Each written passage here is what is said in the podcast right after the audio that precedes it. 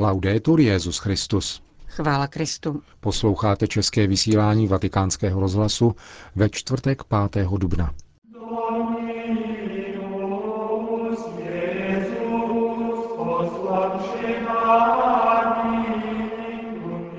Benedikt XVI. slavil dnes dopoledne mši svatou se svěcením olejů ve svatopetrské bazilice. Odpoledne pak zahájil velikonoční triduum v bazilice svatého Jana na Lateránu. Kněžství vyžaduje vnitřní spojení, dokonce připodobnění Kristu a tím nutně překročení sebe sama, zřeknutí se toho, co je pouze naše, oné tolik proklamované seberealizace. O těchto radikálních nárocích spojených s volbou kněžského povolání mluvil Benedikt XVI. při ranní liturgii svěcení olejů v bazilice svatého Petra.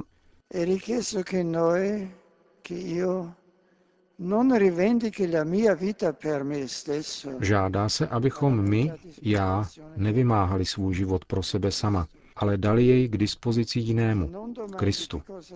Abych se neptal, co z toho budu mít já, níbrž co mohu dát já tobě a tak těm druhým. Nebo ještě konkrétněji, jak uskutečnit připodobnění Kristu, který nepanuje, ale slouží, nebere, ale dává, jak to uskutečnit v často tak dramatické situaci dnešní církve. Papež se v té souvislosti obsáhle zmínil o takzvané výzvě k neposlušnosti, ve které rakouské združení kněží a lajiků formulovalo v červnu loňského roku řadu požadavků, jako například svěcení žen, zrušení celibátu, eucharistii pro příslušníky jiných vyznání nebo eucharistickou slavnost bez kněze. Je neposlušnost cestou k obnově církve? Chceme věřit autorům této výzvy, kteří tvrdí, že jsou podněcováni starostí o církev a že jsou přesvědčeni o nezbytnosti čelit pomalosti institucí drastickými prostředky, aby otevřeli nové cesty a pozvedli církev na úroveň dnešní doby. Je však neposlušnost opravdu cestou?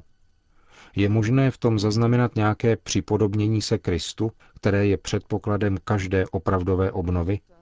A nebo jde spíše o zoufalý podnět učinit něco k přetvoření církve podle vlastních tužeb a ideí?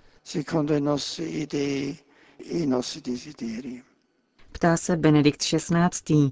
a s odkazem na Krista vybízí k nezjednodušujícímu pohledu na věc. Cristo non ha forse corretto le tradizioni umane co pak Kristus nepoopravil lidské tradice, které hrozily zadusit Boží slovo a Boží vůli? Ano, učinil to, aby znovu probudil poslušnost vůči pravé vůli Boží, jeho vždy platnému slovu. Ležela mu na srdci pravá poslušnost oproti libovůli člověka. A nezapomeňme, že on byl synem a měl jedinečnou autoritu a odpovědnost zjevit autentickou vůli Boží, aby tak otevřel cestu Božího slova do světa pohanů. On nakonec konkretizoval svoje poslání vlastní poslušností a pokorou až na kříž, čímž učinil svoje poslání věrohodným. Ne má, ale tvá vůle. To je slovo, které zjevuje syna, jeho pokoru a zároveň jeho božství a ukazuje nám cestu. Není takto de facto hájena nehybnost a zkostnatělost tradice? Táže se znovu papež a odpovídá nikoli, s poukazem na nové formy obnovy v hnutích plných vitality, které dokazují působení Ducha Svatého. Živé řeky života vytryskly z lidí plných radosti z víry a radikální poslušnosti, dynamiky naděje a síly lásky. Drazí přátelé, je zřejmé, že připodobnění Kristu je předpokladem a základem každé obnovy. Možná se nám postava Krista jeví příliš vznešenou a příliš velkolepou, abychom se osmělili vzít si měřítko z něho. Pán to ví. Proto se postaral o jakési překlady do velikostí, které jsou nám přístupnější a bližší. Právě z tohoto důvodu Pavel bezbázně svým komunitám řekl, napodobujte mne, ale já patřím Kristu. Ma io appartengo a Cristo.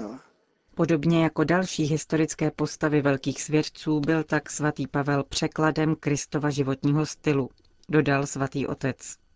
A v dalším se věnoval dvěma klíčovým momentům kněžské služby, k nimž se kněží vždy znovu zavazují při obnově svých slibů na zelený čtvrtek. Prvním z nich je poslání učit jako součást zprávy božích tajemství, jak to formuluje v prvním listu Korintianům svatý Pavel. Papež poukázal na náboženskou negramotnost naší inteligentní společnosti. Příležitostí k zvěstování poselství víry s novým zápalem má být rok víry vyhlášený v souvislosti s 50. výročím druhého vatikánského koncilu. Za nástroje doporučil Benedikt XVI. na prvním místě písmo svaté, jak poznamenal, nikdy nečtené dostatečně, ale také texty druhého vatikánského koncilu, katechismus ukazující autenticky víru církve i magisterium Jana Pavla II., které, jak Benedikt XVI. poznamenal, zdaleka nebylo využito dostatečně. Každé naše zvěstování musí být poměřováno slovem Ježíše Krista. Moje učení není moje.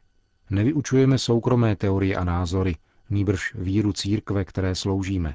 Nesmí to přirozeně znamenat, že toto učení nezastávám cele a že ve mne není ukotveno pevně. V této souvislosti mi přicházejí na mysl slova svatého Augustína, co je více mé než já sám, co je méně mé než já sám. Nepatřím sobě samému a stanu se sebou samým právě tím, že překročím sebe sama. A překročením sebe samého se dokáži včlenit do Krista a jeho těla, kterým je církev.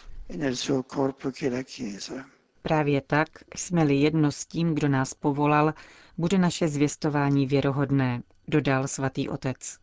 A zastavil se u dalšího z kněžských závazků, označovaného termínem horlivost pro duše. Papež si všímá, že jde o spojení považované některými za zastaralé, nahrávající dualistické vizi člověka.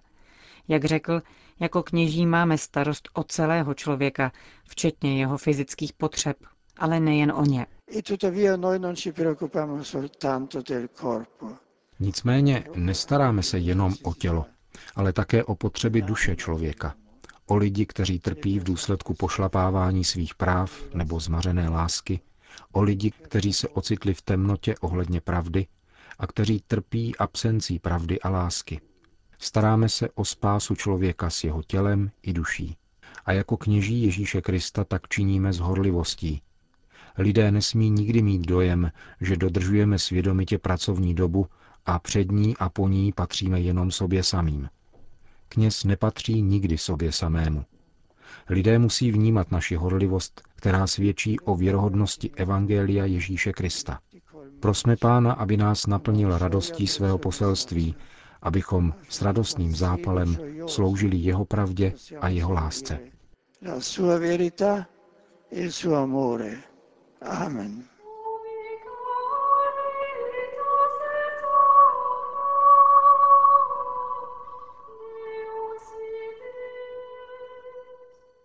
Odpoledne pak pokračovaly obřady zeleného čtvrtku mší na památku Večeře páně. Předsedal jim opět Benedikt XVI. a to v bazilice svatého Jana na Lateránu, která je tradičně dějištěm této vstupní liturgie velikonočního trídua ve věčném městě. Svatý otec ve své letošní homílii soustředil nikoli na samotné ustanovení Eucharistie, jejíž záře zajisté prostupuje vším ostatním a všechno do sebe vtahuje, ale věnoval pozornost následné Ježíšově modlitbě v Gecemanech. Tato modlitba se konala v noci, která je symbolem smrti a definitivní ztráty společenství a života. Cestou na Olivovou horu zpíval se svými učedníky žalmy o osvobození a vykoupení Izraele na připomínku první paschy, noci osvobození v Egyptě. Jde jako obvykle, aby se o samotě modlil a rozmlouval jakožto syn se svým otcem. Na rozdíl od dřívějších příležitostí chce mít na blízku tři učedníky, Petra, Jakuba a Jana. Tito tři byli svědky jeho proměnění, jasu boží slávy vyzařující skrze jeho lidskou postavu, když jej spatřili mezi zákonem a proroky, mezi Mojžíšem a Eliášem. Slyšeli, jak mluvil s oběma o svém exodu v Jeruzalémě. Ježíšův exodus v Jeruzalémě. Jak tajemné slovo. Exodus Izraele z Egypta byl útěkem a vysvobozením božího lidu. Avšak jaký aspekt Ježíšova exodu by onomu dějnému dramatu propůjčil definitivní smysl? Učedníci se nyní stali svědky prvního rysu tohoto exodu, extrémního ponížení, které je přesto podstatným krokem k výjití do svobody a nového života, kam exodus vede. Ježíš nazývá Boha Abba, což znamená Otče, jak sami dodávají. Výraz z dětského slovníku. Slovo, které oplývá citem a kterým se nikdo neodvažoval obracet k Bohu. Je to slovník toho, který je opravdu dítětem, synem Otce. Tím, který je ve společenství a hlubokém sjednocení s Bohem. Ptáme-li se, v čem spočívá nejvíce charakteristický prvek Ježíšovy postavy v evangeliích, musíme říci, je to jeho vztah s Bohem. Je v nepřetržitém společenství s Bohem. Být s Otcem je jádrem jeho osobnosti. Skrze Krista poznáváme opravdu Boha. Boha nikdo nikdy neviděl, říká svatý Jan. Ten, který spočívá v náručí Otcově, nám o něm podal zprávu. Nyní známe Boha tak, jak je doopravdy. On je Otec, a to absolutně dobrý, kterému se můžeme svěřit. Evangelista Marek, který nám zachytil vzpomínky svatého Petra, nám vypráví, že Ježíš k oslovení Abba ještě dodal. Ty můžeš všechno. Ten, který je dobrota, je zároveň moc, je všemohoucí. Moc je dobrota a dobrota je moc. Této důvěře se můžeme učit z Ježíšovy modlitby na Olivové hoře. Ježíš bojuje s Otcem, bojuje se sebou a bojuje za nás. Zakouší úzkost před mocí smrti. Je to především rozrušení, jež je vlastní člověku, ba každému živému tvoru v přítomnosti smrti. U Ježíše však jde o něco víc. On hledí do dály nocí zla. Vidí moře znečištěné veškerou lží a hanebností, která mu jde vstříc v onom kalichu, jež má vypít. Je to rozrušení naprosto čistého a svatého před přívalem zla tohoto světa, který se na něho valí. Vidí také mne a modlí se za mne. Tento moment smrtelné úzkosti je tak podstatným prvkem procesu vykoupení. List židům proto označuje Ježíšův boj na Olivové hoře za kněžskou událost. V této Ježíšově modlitbě proniknuté smrtelnou úzkostí pán naplňuje svůj kněžský úřad.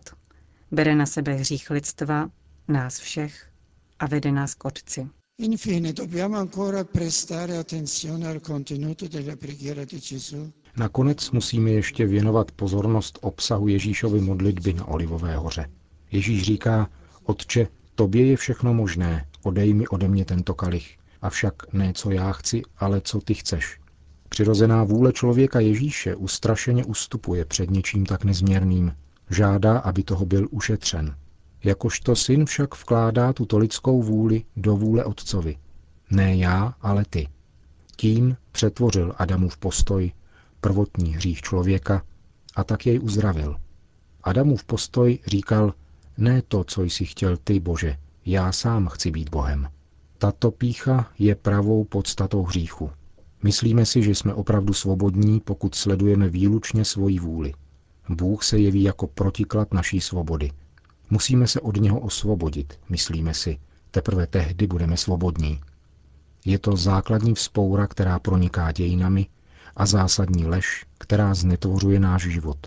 Postaví se člověk proti Bohu, staví se proti vlastní pravdě a tím se nestává svobodným, níbrž odcizuje se sobě samému.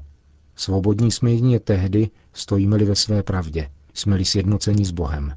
Potom opravdu budeme jako Bůh, aniž bychom Bohu odporovali, zbavovali se ho nebo jej popírali. V boji modlitby na Olivové hoře Ježíš rozuzlil falešný protiklad mezi poslušností a svobodou a otevřel cestu ke svobodě. Prosme Pána, aby nás uvedl do tohoto přitakání vůli Boží a učinil nás opravdu svobodnými. Rendendoci così veramente liberi. Amen. Končíme české vysílání vatikánského rozhlasu. Chvála Kristu. Laudetur Jezus Christus.